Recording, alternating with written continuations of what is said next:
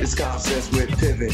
You understand just how we living. This for me is like rap religion. Open on beat cause we got this Skype. When it come to this, y'all, I can get it hype. When it come to this, yo, calm has risen. How you living, huh? Yo, how you living, Piven? No, we're we're always rolling. Oh, We're always rolling. all right, forever. yeah, I was like- mic'd when I met you outside. Oh shit. Well, I had just auditioned and didn't get. Um, Alec Baldwin's doing a remake of Just Shoot Me. I don't know if, is that too soon? You tell me. Is that too soon? I don't know. I think he should be shooting. He's having another kid. I think she, he should be shooting blanks. In his entire life. Indeed. He doesn't need another. What do you do? You run out of names? You just start saying Tito. Like what happens? I mean, I think you just start renaming all your brothers. So like Billy two, Billy two, Deuce. Right. Electric James Boogaloo. James Right. Baldwin. James Baldwin. I Wasn't he feel- related Yeah. to James Baldwin? Billy, or who's the other Baldwin? Uh, Fat Danny Baldwin. Danny Baldwin, Right. Billy Baldwin, and then who was the one in Backdraft? Was that Billy? No, who's the one in My Bodyguard? That was. Oh, that's the Adam Baldwin. he's No, a different is, that's not Baldwin. Adam. Is it Adam? yes. He played Linderman, and that was a Yes. great movie. But that was a great movie. Holds up, by the way. Holds up. Showed it to my 13 year old son. Totally holds up. My bodyguard. it's like a so t- crazy. That is surreal that you mentioned that because I was 12 years old. Um, Shot it in Chicago at the Ambassador Hotel. indeed. fucking Martin The Mull. pump room. I was a. baby. ch- I was a, Ruth Gordon and Martin Mull. but this is how dumb I am. Um, I auditioned, got the role, and was so Rudy? ex- so Rudy. excited about summer camp. And I'd been on stage since I was eight years old at the Piven Theater. My parents were my, my teachers. And I said to my dad, because, you know, you just want to rebel. right. Of course. And I don't want to do this. No, you do don't. I, do I have to make a movie? I want to go to summer Mm-hmm, camp. Literally is what I said to him. And he said, well, you know, this is a great opportunity for you.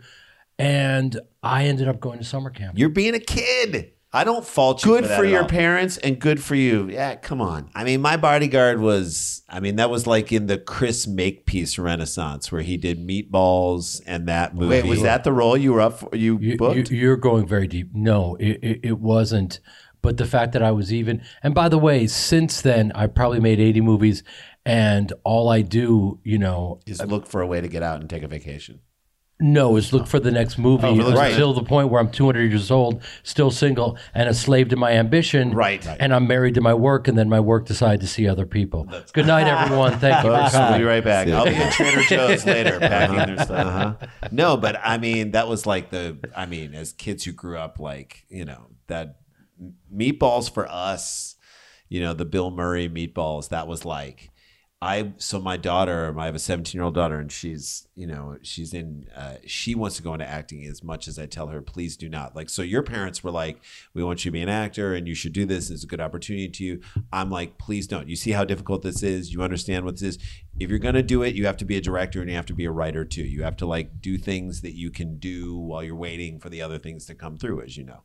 Yeah. And uh, she, so in her acting class, she has to pick monologues of things to do, like from movies and whatnot. I was like, go watch Bill Murray doing the "It Just Doesn't Matter" speech, Where you're literally hearing cast members laughing and almost busting the take. But, But it like, worked because you're in a it camp room where he- Reitman was like, leave it in. Just So the first night after they're getting crushed by Camp North Star, or Camp Mohawk. Camp Mohawk, Camp North Star, they're sitting around and they're all depressed and everyone's mad. And Bill Murray gets up and delivers a speech, which I'm assuming he told no one about. I'm assuming he told, you know, you, I mean, we had the opportunity to work with you on Entourage. I know you just worked with Jay in a movie.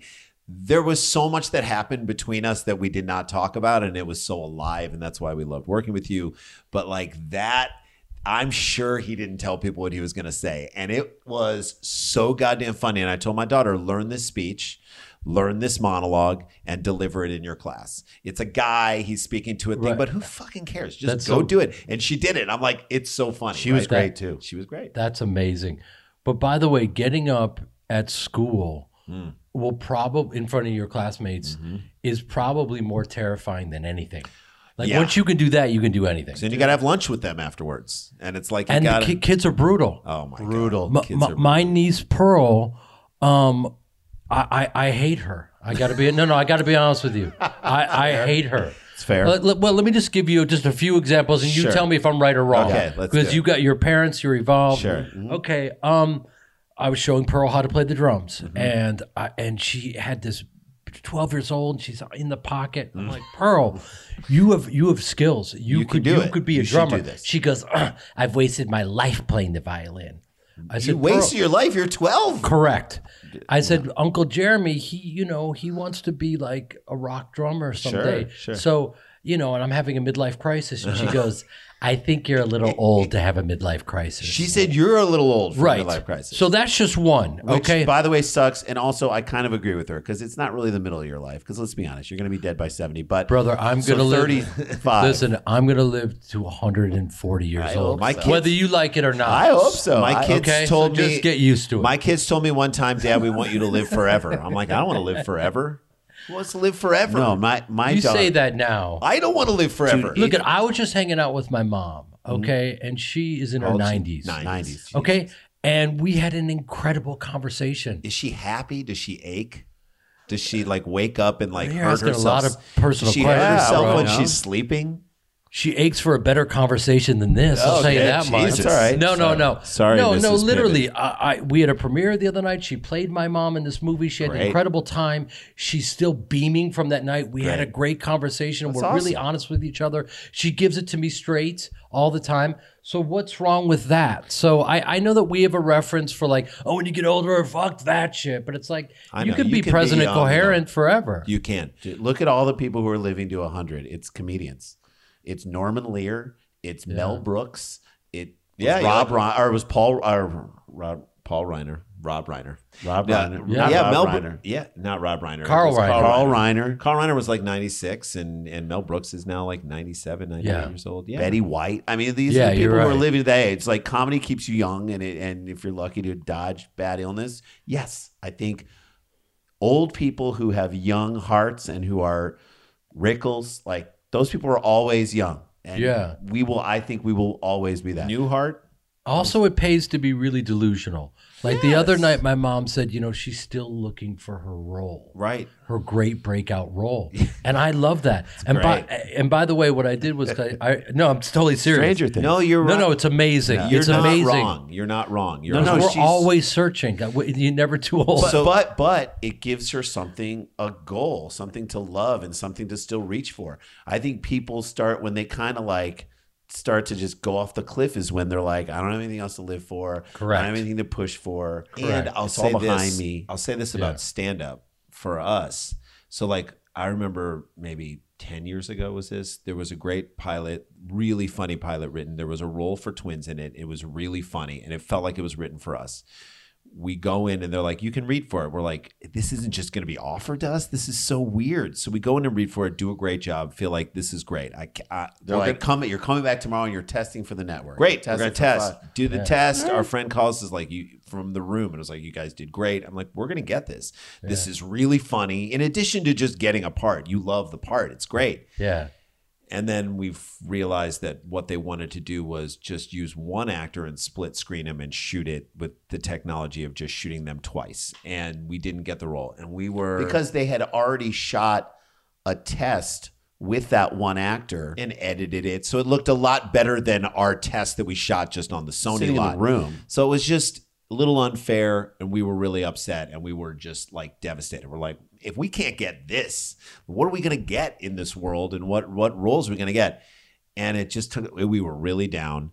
But then we're like we start getting on stage and we're performing stand up and like one little new bit talk about the delusion. One little new bit that we write starts to do well. Maybe it's we're shaping it and it's really good. It starts to do well every time, and you just forget about that. And now the two are not equivalent in any way, shape, or form. You would much Also, rather that show did not get picked up. Right. So we had the last laugh, but like the universe did. But the point is that like we deluded ourselves into just knowing that like if we can go on stage and create one thing that is funny, that that is the test. That's the real test. So we didn't lose we didn't get this part and it sucked that we didn't get it and we were really down about it. But we still have we know we're on the right path we know what we're doing and that's what it can do and it's so that it takes just a little bit of delusion like your mom she's like i can't wait for that next role well she's going to put it all into it and that's what she's looking forward to yeah. I mean, people don't really understand that it it takes insane perseverance, and you will you know experience so much rejection, and that's why it's that's one of the real reasons it's not for everyone. Right. I mean, you guys are still. I mean, I don't know. And by the way, we can edit this out. But you told me a story where you guys are in the room and someone goes, "Oh, great, Yeah. a bunch of white, wa- bunch of white guys." yeah. Well, that's a lot of white guys. We were like, should we pitch this or are we not doing this? Right. Yeah, and right there, you can just tap out. Yeah, but we were also like, this idea is really funny. Fine if it's not our time and you don't want. We got more ideas.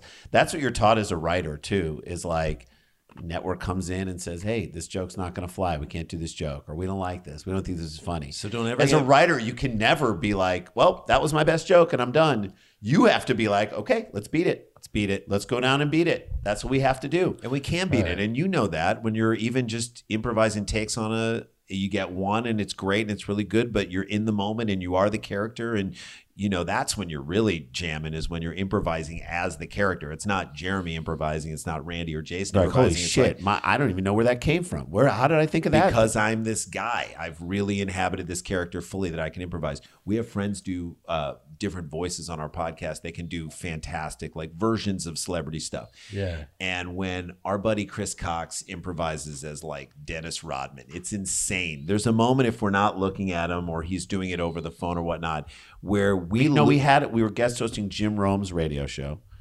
He called in and he started talking about how mm-hmm. Kim Jong Un is a good guy. Like, he's, not, a good guy. He's not, man. He took me. He took me roller skating, man. And we're like, what? He took you roller skating? I mean, he's like, yeah, He's a great guy, man. He's not a good guy. We keep saying he's not a good guy over and over again. The his lawyer, Rodman's lawyer, calls up like CBS Studios, like, "Hey, you got to tell Dennis to stop doing it." We're like, "That's our friend. That's our friend. You're a client." but like he was improvising as this character he gets so into it he's so there he knows where the dentist would go and he knows where that is that to me is just like again that's where you're like okay well if this doesn't work we'll just get the next thing we'll just you know we just we we can keep coming up with this and all day. also, not a lot of people can do that. So we talk about how we just hung out last week working on this film. Are you, I don't know if we're allowed to talk about film is, Absolutely. but it's a basketball film. You play the coach of the Knicks in 1950 for uh, Nat Sweetwater Clifton's first. Like he came from the Globetrotters, one of the first African American players to have an NBA contract in the league. Fascinating story, really cool movie. I mean, Dreyfuss is in the movie, and Cary Elwes is in with you, and Kevin Pollak, our buddy's in it, and Yeah. we, you know, I fell into the part through a friend of mine, didn't even have to read for it. He called Randy. Randy said, You haven't made your insurance yet. And I'm like, I know, you go do it. So I came in and did it. And as soon as we hit the court and we had stuff to do with each other, yeah, we just started going the way we go, the way we went on the Entourage set years ago. You're the way you go in that fucking scene that I'll never forget. The ten years, man, ten years, where they basically ran the basically two rounds of the dialogue, right? In, this is what we thought in uh it's the same the same dialogue twice. Grosse with you and Pointe Blank. And Grosse Pointe Point Blank. Where you're driving. to me in the i car. was like did he is he just running the scene twice as you're driving And I'm like, they left both both takes of the same round of dialogue in the scene. Why? Because you guys were because it makes sense. This And guy would felt run that whole scene over again and it felt so real felt so real. So I'm like, this is a guy who knows how to play. Obviously, we've done it before and we started playing, and we get out there and we start jamming, and then I'm, you know, threatening you with technical fouls, and like all these lines are coming out of me that I didn't even like prepare. They just start coming out, and I got a pocket full of teas, and like, Right. they, and and they call cut, and the and no one can believe that we just did that. It was almost like we did a magic trick, and I'm like, oh, I guess a lot of people can't and don't do this. Certainly not like someone in my size role walking into this show. Well, yeah, and it was great, and and it was so cool that you, you know, we talked a little bit about this. You put your ego aside, and you've done a lot of work. Mm-hmm. You know, you don't necessarily need to do a smaller role, but the reality is, you come ready to play, and now you've made a small role, and you made a feast out of it. Yeah. and I know from that's you know what I've been doing as well my, my whole life. hundred and and you were just locked in and playing this straight man and beautifully and i just knew that no matter what i threw at you you would stay in character and you would come back truthfully.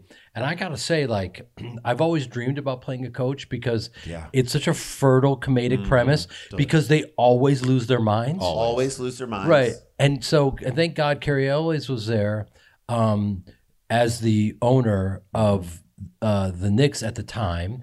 And um, because he's there to pull me back. So I know I can completely lose it and go after you, and he can pull me away. And I know that you will st- stay, you won't break. Not only will you not break, but you'll hit me with tags and zingers.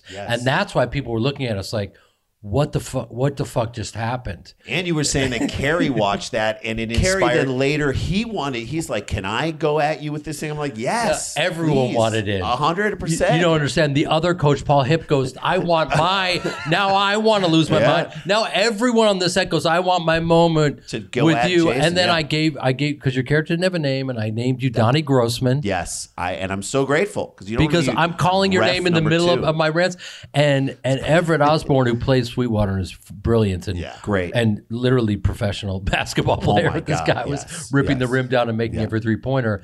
And he, yeah, he his head exploded when he was watching that. He, um, and people were like, "Are you okay?" I was like, "Why?" They're like, "It looked really personal." You seemed really upset. Yeah, Yeah, I was like, "Oh no, no, that's the character." that's was the point. But, uh, but I will tell you that my heart I feel was gr- racing. I feel great. So when we finished, my heart was racing, and I was like, I felt the fight or flight thing inside of me, and I'm like, he did that to me. We did that to each other. We made that moment. Yeah. you don't get that a lot on sets. That doesn't always happen. No, but not you know not to blow you up too much, but what you were doing is very it's it's not this will sound so pretentious. It's not easy because you had to stay in character, stay truthful, stay present, um, be authentic, Yes. and also comedic and hit me with tags in the middle of all of it.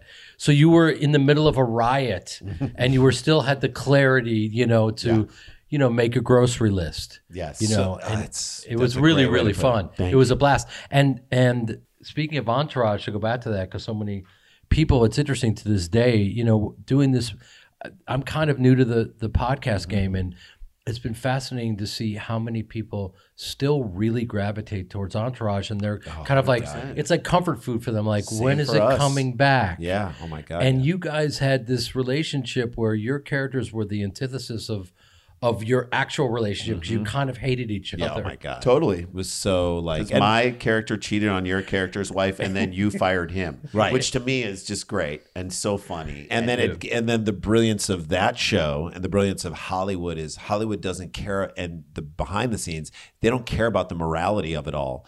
The pro the bottom line was that like I was a better they you fired him or no, you I fired fired you because I was a better agent. and a better earner, but really Mary J. Blige liked my agent better. She in the in the show and So, so, should you, we tell our Mary J. Blige story? Do you wanna hear our Mary J. Blige from this week? thing? I don't even know if you know this. No. This was so great. So Mary J. of course, is on the set of Entourage with her own entourage. and they're the, all the coolest, sharpest people you've ever met. Yeah. And it is clear to us that nobody tells Mary J. Blige no.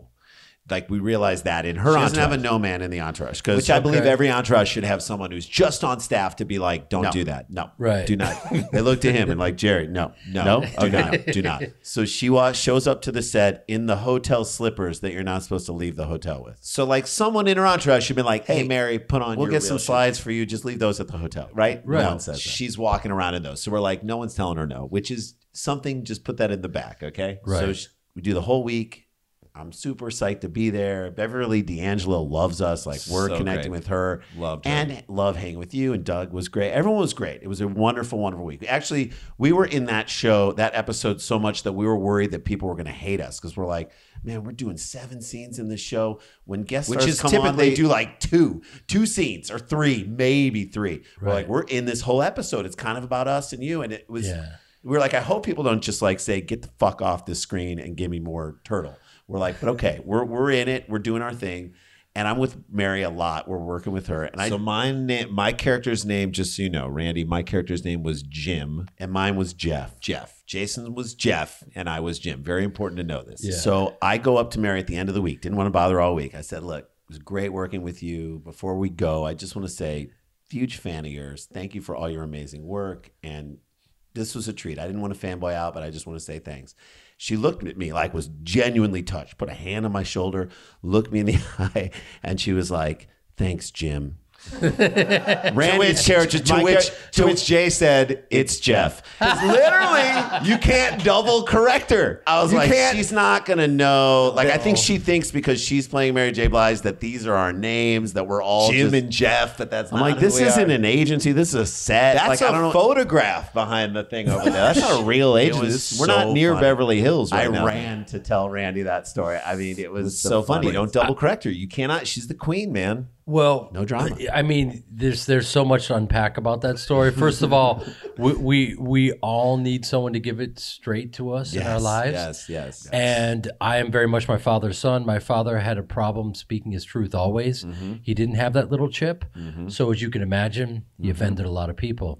And so do I, just because I just do too much of, well, the truth. And then, as my mom says, What are you doing? Stop, stop, stop doing that. Right. So, um, but at the same time, I value, I would love people to give it to me straight. To You know, so you I look great. for, should have. I could have and should have, but I didn't. no, no, you can't with her. And No, no, and- I left that. No, was a better but, but also what's funny you guys say about this isn't a real agency. I've had, you know, I had this one guy at a party, you know, ask if I could represent him. and Yeah, I said, oh, of course. No, no, no. I, you know, I'm an actor and that's a fictional character, yeah. and we kind of had to break that down. Let me give you my reel, and you're like, "That's I." yeah, I was 40 movies in before I started the show, but okay, yeah. I'm, so so that stuff happens, and and we get that, and you know, So here's what's so funny is like you never, and this is the thing that I would tell anyone starting out. I would tell my daughter as she's starting out on this long road of what she's doing. You don't know what people are going to know you from. You you just don't know. First of all, you don't know what project's going to hit. You you don't like the best project in the world could have all the thing, and then it just doesn't go anywhere. And you're like, why? Why didn't that go? That's why when things, you know, we're good friends with Zach Galifianakis from you know do from doing stand up in New York, and this guy was like always just the best stand up. So fun. Everyone would watch him. He would crush all the time. The best person. So cool. And he's great. And he had a show on VH1 that was actually really funny, but didn't go anywhere. And people considered it a failure. We're like, you know how hard it is to get a show on the air and whatnot? Then he gets to be the most Zach he can possibly be in The Hangover, which is the biggest comedy at the thing. And it just explodes in that everybody gets to see him. And it's like you just can't tell when it's going to be or what the thing is going to be.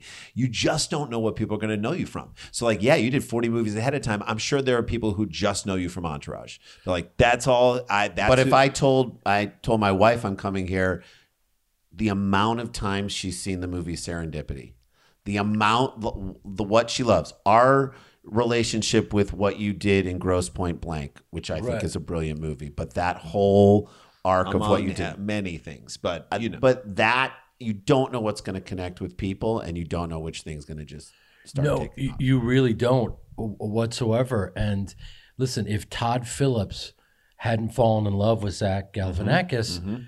that wouldn't have happened. That's right. He really got him. Yeah. And he wrote that for him and played into his strengths. If Jon Favreau didn't have Downey's back, Mm-hmm. Downey would be taking mushrooms in a, in a race car bed somewhere with Yeah. children, Yeah. you know, barking and Yes. walking in circles. Know.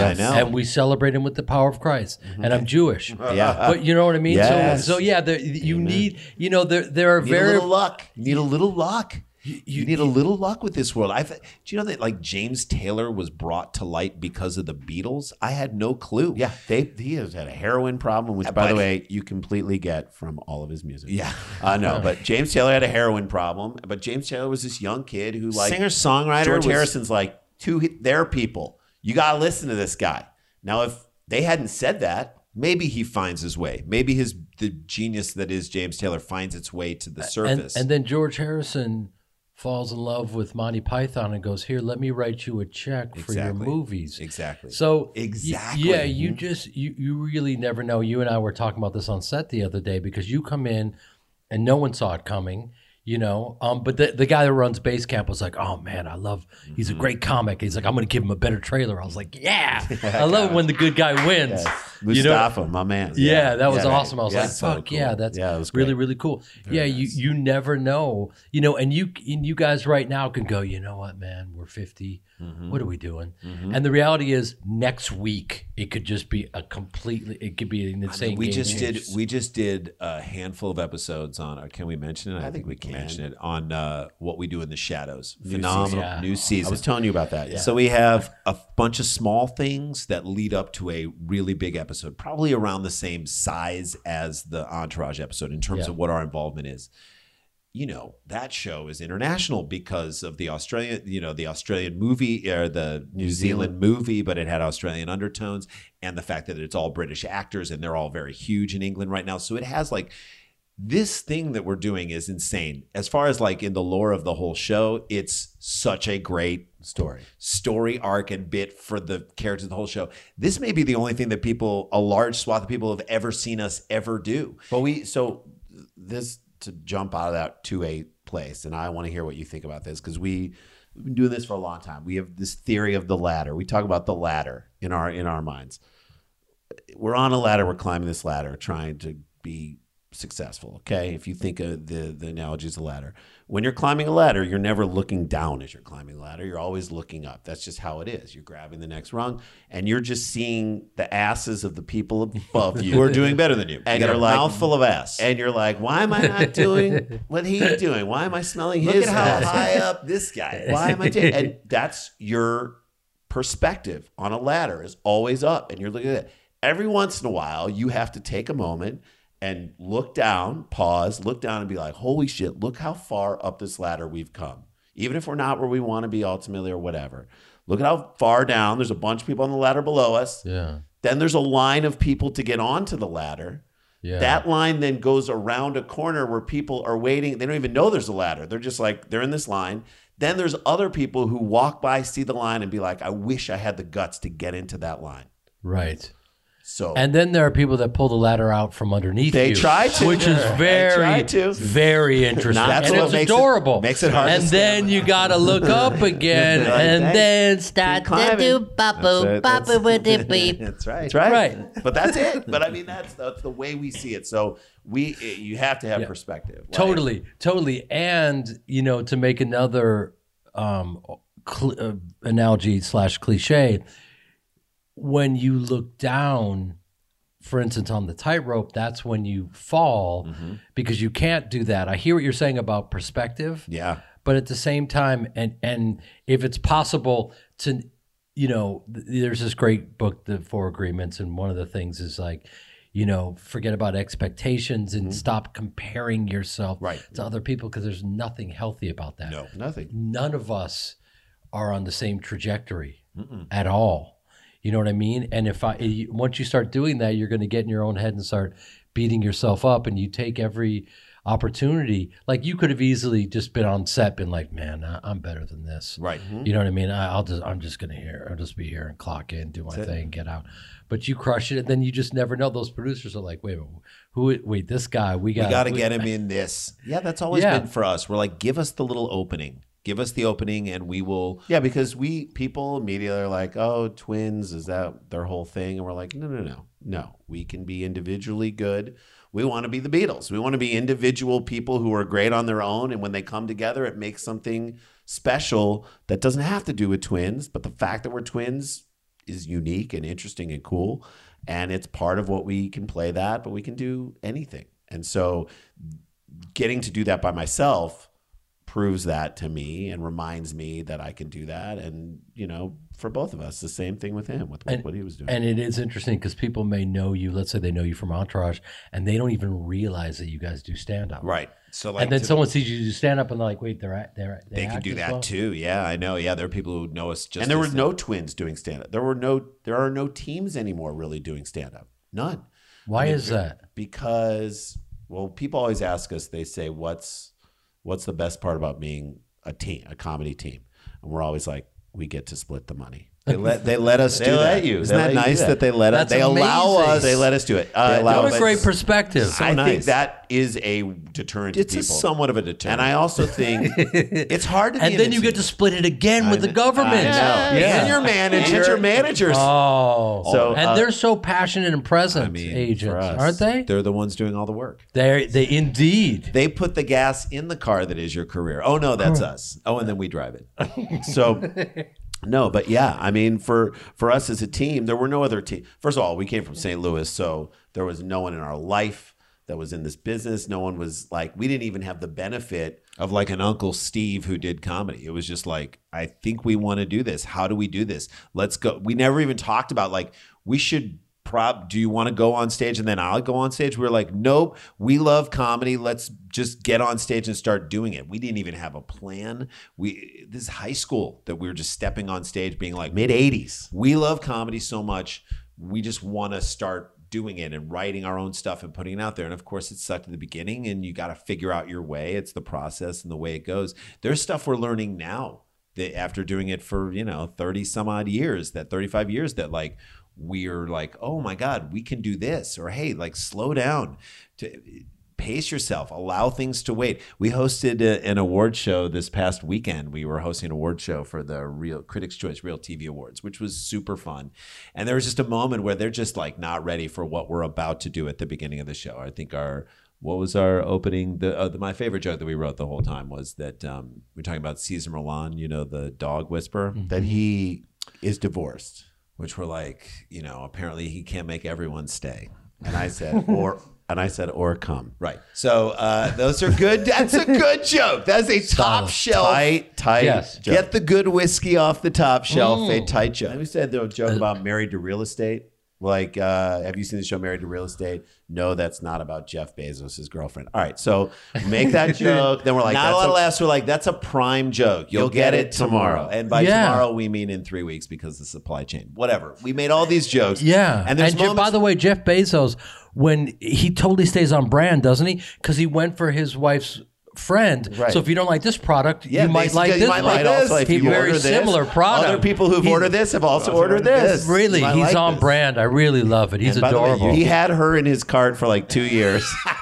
it kept coming. Had her in his cart. That's a and she was married to Patrick Whitesell, who's who's Mm-hmm. viciously good looking, and you know the head of William Morris Endeavor represents Ben Ben Affleck and That's right. and Matt Damon. And by the way, and sorry to go on this rant right now, Please. but but Matt Damon, you know, uh, was the face of Bitcoin. Yes. and since he came out, he did such a nice job in this commercial, and he said, you know, fortune favors the brave, and Bitcoin has gone down seventy eight percent since that commercial. Yeah. fortune favors Matt gotta be Damon. really brave. And what's int- got really brave. And um, what's interesting is they paid him, and and I apologize for this rant. They paid him a hundred million dollars. Oh, in course. Bitcoin. Um, I hope not. yeah, exactly. He made sure it wasn't. Yeah, He made sure it wasn't. Yeah, no, no. like, you wanted a Bitcoin? He's like, no. No, right. U.S. currency, Yes. old school currency, Gold bullion. Indeed, stacked up, right? Uh-huh. Bars. And so I went and took a look, and and M- Maddie, uh, who is a brilliant actor, was on Entourage. You know, Oh my great gosh, guy, so good. So mensch, fucking family good. man. Yes, has not and, and and so prolific has not made a movie that has made more than a hundred million in ten years. They paid him a hundred million for a day's work, Dude. And you know, and now Bitcoin has gone down, and I'm looking at Kyle, my producer, who convinced me to put all my money in Bitcoin. Oh my And- God, And by the way, I'm broke, Right, And I'm course. furious at Way him. to go, He's bro. broke too. Just wait, wait. wait for what? Just it'll all to me to go to Matt Damon's house, Yes. good Goodwill Hunting. That's I'm right. gonna hunt down fucking that How you motherfucker. like these apples? Are you kidding me? How you I'm like a Goodwill. apples? I'm bad will hunting. right, All right? that's right. Fuck that guy. That's right. He got you Because what happened was He was hooked you. He hooked you. He hooked- he hooked. Believability. He didn't hook me. Yeah. I went. This is the red flag. This is when it's like every You know, because they literally, when you pay someone a hundred Yeah, million yeah. for that, they're like, it's a shell game. They knew everyone was going to come on, Mm-hmm. and they got out when it was on top. They're living the dream. Now the money that I put in is worth eleven dollars. That's And do. I sit tight? I Got don't you know. in at You bought a zoo, is what you did. You bought a goddamn to, zoo. quote, to quote Matt Damon. You Yes, bought a zoo. We bought a zoo. I don't want Matt Damon's petting zoo. Fuck Matt I Damon. me either. In Ohio, Seriously. forget it.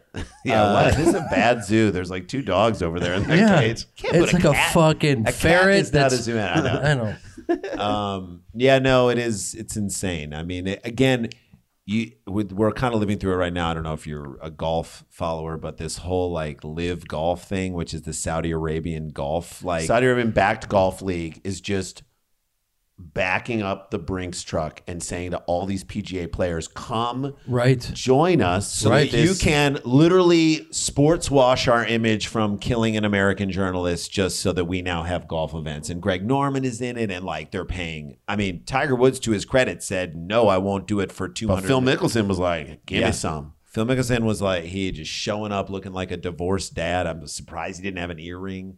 He was looking He was on his way. Yeah. and and that's just like, yeah, let's throw money at Throw it. money throw at money it. at it, and then it'll clean it up, and no one will care. and everyone will be like, "It's great. Look at all these great people who are being a part of this thing." It's So, but to- how does that relate to all the shit we were talking about before? I think it's that you can't make what we're doing about the money, and it has to be about how you feel emotionally as you're doing it and how you connect with what you're doing. Yeah. That's why stand up has saved us so many times. It's not how we That's why real talent just figures out a way, and people who don't have talent, who were lucky at any point, fall off. They just you just can't stay on. You got the you, you can be lucky and you can have your moment and have your break, but like for the most part, real talent figures out a way to make it back up. Right. And if you love doing the stand up part or you love like you're starting to do stand up, like you're going to put the time in, you can. For everyone who said we were a gimmick act when we first came out in the late 90s, everyone who said you guys are this, you guys are that, we're still here. We're still here. Right. We fought through for two and a half decades and we're still here. Yeah. We're getting better all the time. So it's like, you know, are we there yet? Are we the best comics out there? No. Are we, do we wish we could be better? Of course. But like, we're just still plugging away. And we love what we're doing. And we love what uh, we're doing. This So- hour that we have right now, which will ultimately be a special, is like our favorite hour that we've ever done. So to go out on the road, if where we go to do it, we're so excited. I mean, you saw some of it in Austin. You know, that's Yeah. like our favorite st- right now. Like we have some of our favorite bits that we've ever written in this hour right now. But I think people also don't realize that what you're doing is even a higher level of difficulty. And the only reason I know it is intrinsically is because I, I, I've been doing it, but also growing up and doing improv and story theater, Yeah. we had this thing yeah. where, where you would tell a story and you would finish the other person's sentence and you had to tell a story by doing that. Yeah. And that's what you guys do Mhm. on stage. Mm-hmm. So it's like, you know, that they, you know, they say, yeah, Fred Astaire was pretty good. Ginger Rogers did all that backwards. One of you Mm-hmm. has, you both have to be totally present and finishing the other guy's sentence. That's and right. It's, It's It ain't well, easy. and it's so much of, and you understand this from an acting perspective And from too. improv. and Listening. from improv, it's all about listening. So you What? need to be t- ha, mm-hmm. What? You See? need, be, you need to be talking and listening at the same time. A very difficult thing to do, but Yes. also like yes. those who do that, those who are present. And by the way, so hard to do on a TV show when you have a million takes to do something is to really find yourself to be in that moment. If you're truly present and listening and engaged in character, you can do no wrong. That's right. And it sounds so simple, but it's the truth. There's so much going on. You don't, it's called playing without the ball. Right. Like Steph Curry never stops moving. He never stops moving. Yeah, half of his half of his genius is are all these moves and cuts that he makes in order to be open, to sink that shot. And even if he's not open and doesn't get the ball, the dude who's guarding him has to run around and guard him, and he's tired at the end of it. And maybe the Three next shots time later, down- yeah. three shots later, there's more distance, and you get your shot up and you make it. It's like there's an attrition that that happens, but it's the same thing. You Yeah, people who are new to acting are like, "What do I do with my hands in this scene? Where do I? What do I do? How about nothing? How about just it's all right in front of you, man? Do just, just do whatever this come- character would, would do. do. Yeah, be in that Be guy. that, and it'll tell you what your hands do. I it- the first the the first episode of Entourage I did wasn't even with Randy. I just auditioned. And So got- we came in to audition, and I auditioned for the part that Bryan Callen got, and hmm. but I made it down the road. So I had made it back to callbacks and producers for that role, and Jay made it back for the thing that had one line. The, all it was was one line. So Bryan's was like two or three episodes, and it was you know coming in a few times. His was just one line. So they, then they were like, okay, you know what? You're going to be upset about this. You're not getting this. We're giving this to somebody else, but we're going to write a bigger episode for you guys down the road. And he wound up getting to do a couple So of scenes. this was ah, we were taping in that other building, filming on Sunset. Remember upstairs, like wow. hot. Yeah. and we're upstairs, and I have one line. It's which it almost is harder than having a bunch of lines. Yeah. one line with no cream cheese with the bagels or some line. I forgot what it was. Like, Yes. I can't even remember, but it was in this scene. Yes. I'm in a room with a bunch of these people. Camera comes in as you, and these all these like extras are just they're like deer in headlights. They're not doing hmm. anything. And the director, I don't even know if you saw this, but he was pissed. He's hmm. like, I'm walking in here and you're looking at the camera and you're fucking standing there doing nothing. And what are we doing? And he left. And I was like, guys, do you want to be actors? Do you want to fucking be actors? Hmm. This is your moment right now. This we don't have to no one has to tell you what to do. Who are we? We're a group of people milling around before our boss, who we are all terrified of, is going to come into this room.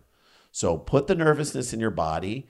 Talk about some stupid thing. You can talk, yes, talk. I'm like telling them, I'm like, why am I directing the extras? But Yeah. and let's get this going because when he comes in, the guy we're all afraid of, I'm gonna confront about some little thing, and then he's gonna yell at me. That's the scene. Mm-hmm. Are you guys nervous? Do you hate it? I even told him I think we were writing a movie years ago for Dimension Films, and we were and they were like, when Harvey or Bob Weinstein comes into this office, it's like a cloud has come over, like it gets colder in the office. and, and and people their faces like they just are nervous and intense and we felt it. Like we'd come in to like pitch or work with them on a thing, and, and everyone's everybody's happy and they're fine. And the next day we come in and everyone's like super tense. And we're like, "Are they here?" And they're Like, like, "Yeah, yeah. they're two floors below us." We're like, two floors below which us." means they you- could come up at any time, rip one of our heads off, and fire us. I'm like, that's how you guys have to be right now. This fucking guy who's a tornado is going to come in and he may take your fucking head off. And like, I'm like that, but that's probably why none of you guys are going to do anything else because you want it, but you're not doing the thing that we need to be doing in this moment. So you had Yeah. the one line, and then that one line turned in. Then Jay was like, "All right, I'm leaving" because he was done with his scene. And, And the Yeah. director said, "Hey, no, no, no! I want you to like walk across the back of this thing and like it's what you're talking about. What you do in the background, like in this moment and they're going to say something and you're going to look back we'll catch you in this thing and then it became like more that other thing and then maybe that gave them confidence to come I mean, dazed and confused. The scene where like the parents come in and they're like, "We're not leaving," you know, like "Fuck it, we're not, not having the not party." having the party." But they walk in, or they're like, "You're not having a party tonight." And there's the guy, just Rory, just Cochrane, just took a huge hit, and he's sitting in the egg chair. And I know the whole scene's over there, but I can't stop watching he's him. as just puts the weed under his shirt and he's just this and holding hold in holding in weed and your eyes are on him the whole fucking scene everything else Absolutely. going over here, but you're just and, watching. and by the way, it just you know these people that were, you know, didn't know what to do. They either truly didn't know what to do or they were scared out of their minds, Mm-hmm. and so you really help them. And sometimes it just takes, as you know, communication to help someone to be specific, and then they either can execute it or they can't. That's it. But if someone isn't specific, then you know what can you do, and they're kind of lost you mentioned Grosse Pointe Blank that I did with Cusack. He and I started a theater company a million years ago. Mm-hmm. So he and I were on shorthand. So my role in that, as my first 40 movies, I have no lines. So it's all about just figuring out who this character is and improvising and and kicking it. And so that they're either, you know, not, you know, wanting me to bring it down. They've had enough of me and it may be awkward or giving them something that they like. I was a regular on Ellen at the time when she was mm-hmm. doing her sitcom mm-hmm. and they let me go for a minute to go and shoot very quickly Grosse Pointe Blank. And Cusack and I, because we knew each other and Right. started on stage at eight years old together Yeah. at the Piven Theater. Mm-hmm. So we're just on shorthand. You're absolutely right. We would just run the scene, you know, in groups. And so started improvising, and then there was the, you know, it just was very alive, so we could do it. Felt it. And and I loved it because when I was doing Ellen, I'll never forget.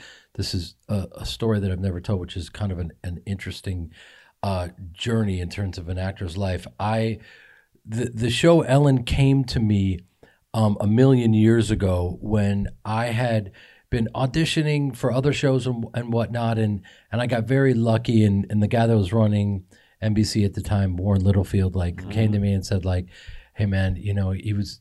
He was really really kind, and I I Is after Larry Sanders? this is after Larry Sanders. Wow. And and um, you know, he said, you know, we have we'd love for you to do your own show here. Mm-hmm. And I was like, oh my god, that would be incredible. He goes, we have this new show, this little show called Friends that we're going to try to Mm-hmm. uh, launch, and maybe we can pair you up with that. And um and and then the people from Ellen came to me, and they'd already been on the air for three years. Mm-hmm. And I told my agent, I was like, oh, I you know, I, I saw that show. I it's not really for me. I don't. I know it, ha- it is a great audience. I don't really. It's not my thing. Right. I wouldn't know how to fit in. And I met I met with these with these people. You know, the producers of of Ellen, and I said, guys, thank you so much, man. I I wouldn't know what to do on this show. I don't. It's not my thing. And they said that this is exactly why we want you. Mm-hmm. I said, really, Doug, you're so different. And I said, yeah, but I've but offered my own show over here on NBC. And they said, yeah. And I said, but I have a lot of freedom on that show, and I can, you know, be a creative kind of partner with them.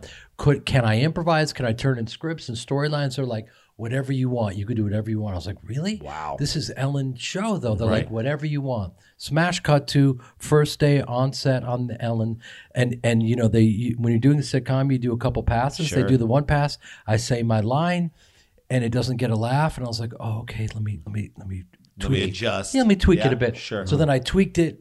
Laugh. It got a laugh. Cut. What's going on? Now you sign a six year contract. So I signed a six year contract. Mm-hmm. What's going on? And they all come over to me and they go, What are you doing? I said, Oh. where was I not on my mark? What's going on? They're like, No, you "D- can't. don't improvise. And I remember everything started going into slow motion, Mm-hmm. and I just started feeling like queasy. I was like, "Oh, I just signed a six-year contract. I didn't take my own show on NBC with this new little show called Friends Mm-hmm. to do to play the fifteenth banana in the background behind Ellen and not be allowed to."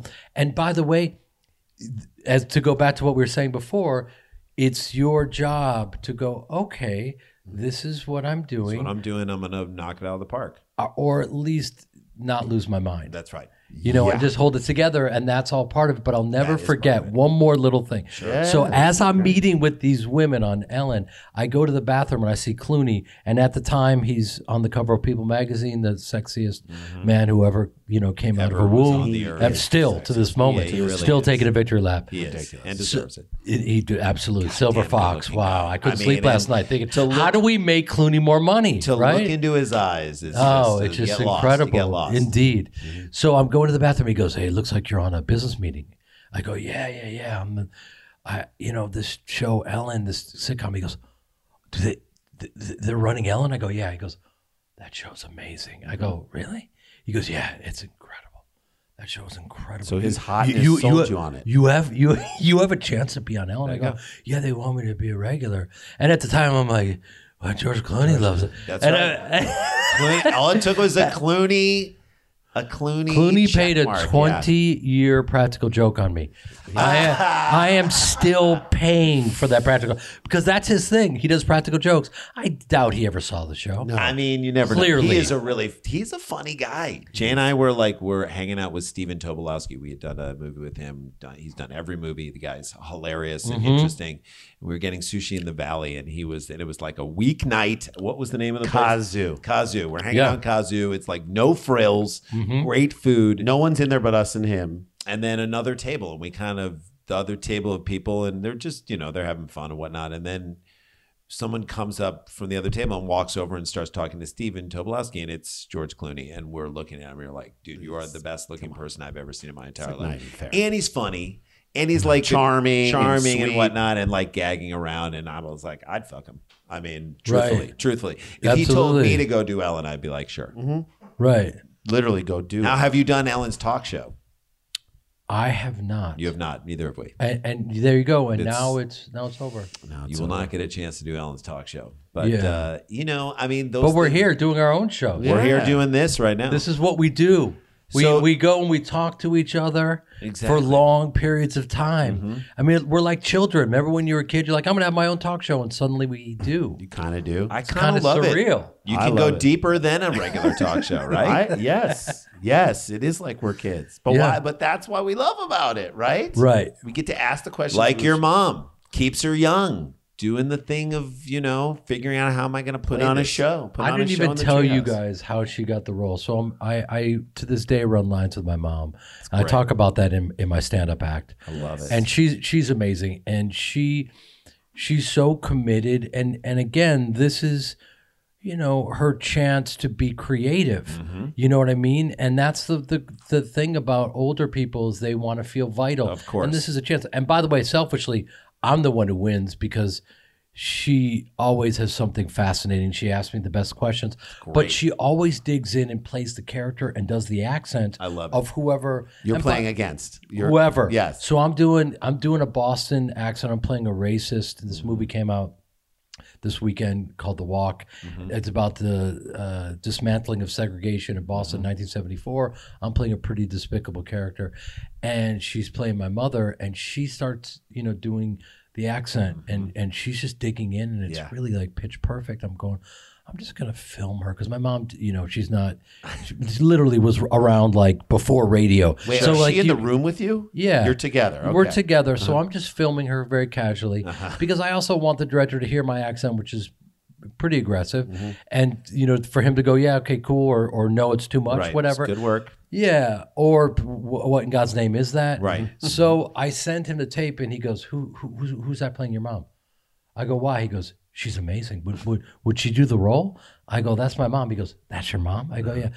He goes, uh, he goes, "Would she do it?" I go, "Let me ask her," and she was thrilled. That's Oh the greatest. You got your mom a job. Yeah. That's the coolest Oh thing ever. Holy Yeah. shit. Because it's way better than reading with a casting director. And who's guess like, what? To your mom, and that's a lesson to all of us, is no matter if you're reading with someone to help them for a thing, you just do it. And you do it and you do a good job and you have fun with it and you explore it to its nth degree because you might be the person they're looking for to do this thing. You might be the guy to play the ref and then take that moment and blow it out and make it a bigger thing. And then uh, it's like, gotta take those shots. It's a great very story. cool. Very cool. So let's see. How in God's name do we wrap this up? What is next for you guys?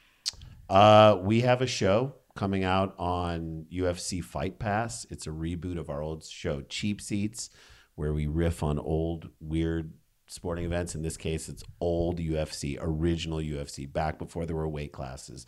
Oh, back that's when amazing. UFC one, first episode. So of we'll watch Ultimate like Fighter. the first thing, and then different things in the show will pop us out, and we'll do sketches and stuff for it too. So in the first season of episodes, Jon Hamm, Andy Richter, Tony Hale, Marilyn Rice Cub, Rob Corddry all did stuff. So we'll be calling you to do I would love something. to. For we'll- sure. we'll I'd love to. I'm, sketch I'm, a, for you. I'm huge UFC fan. And I think great. it's so needed.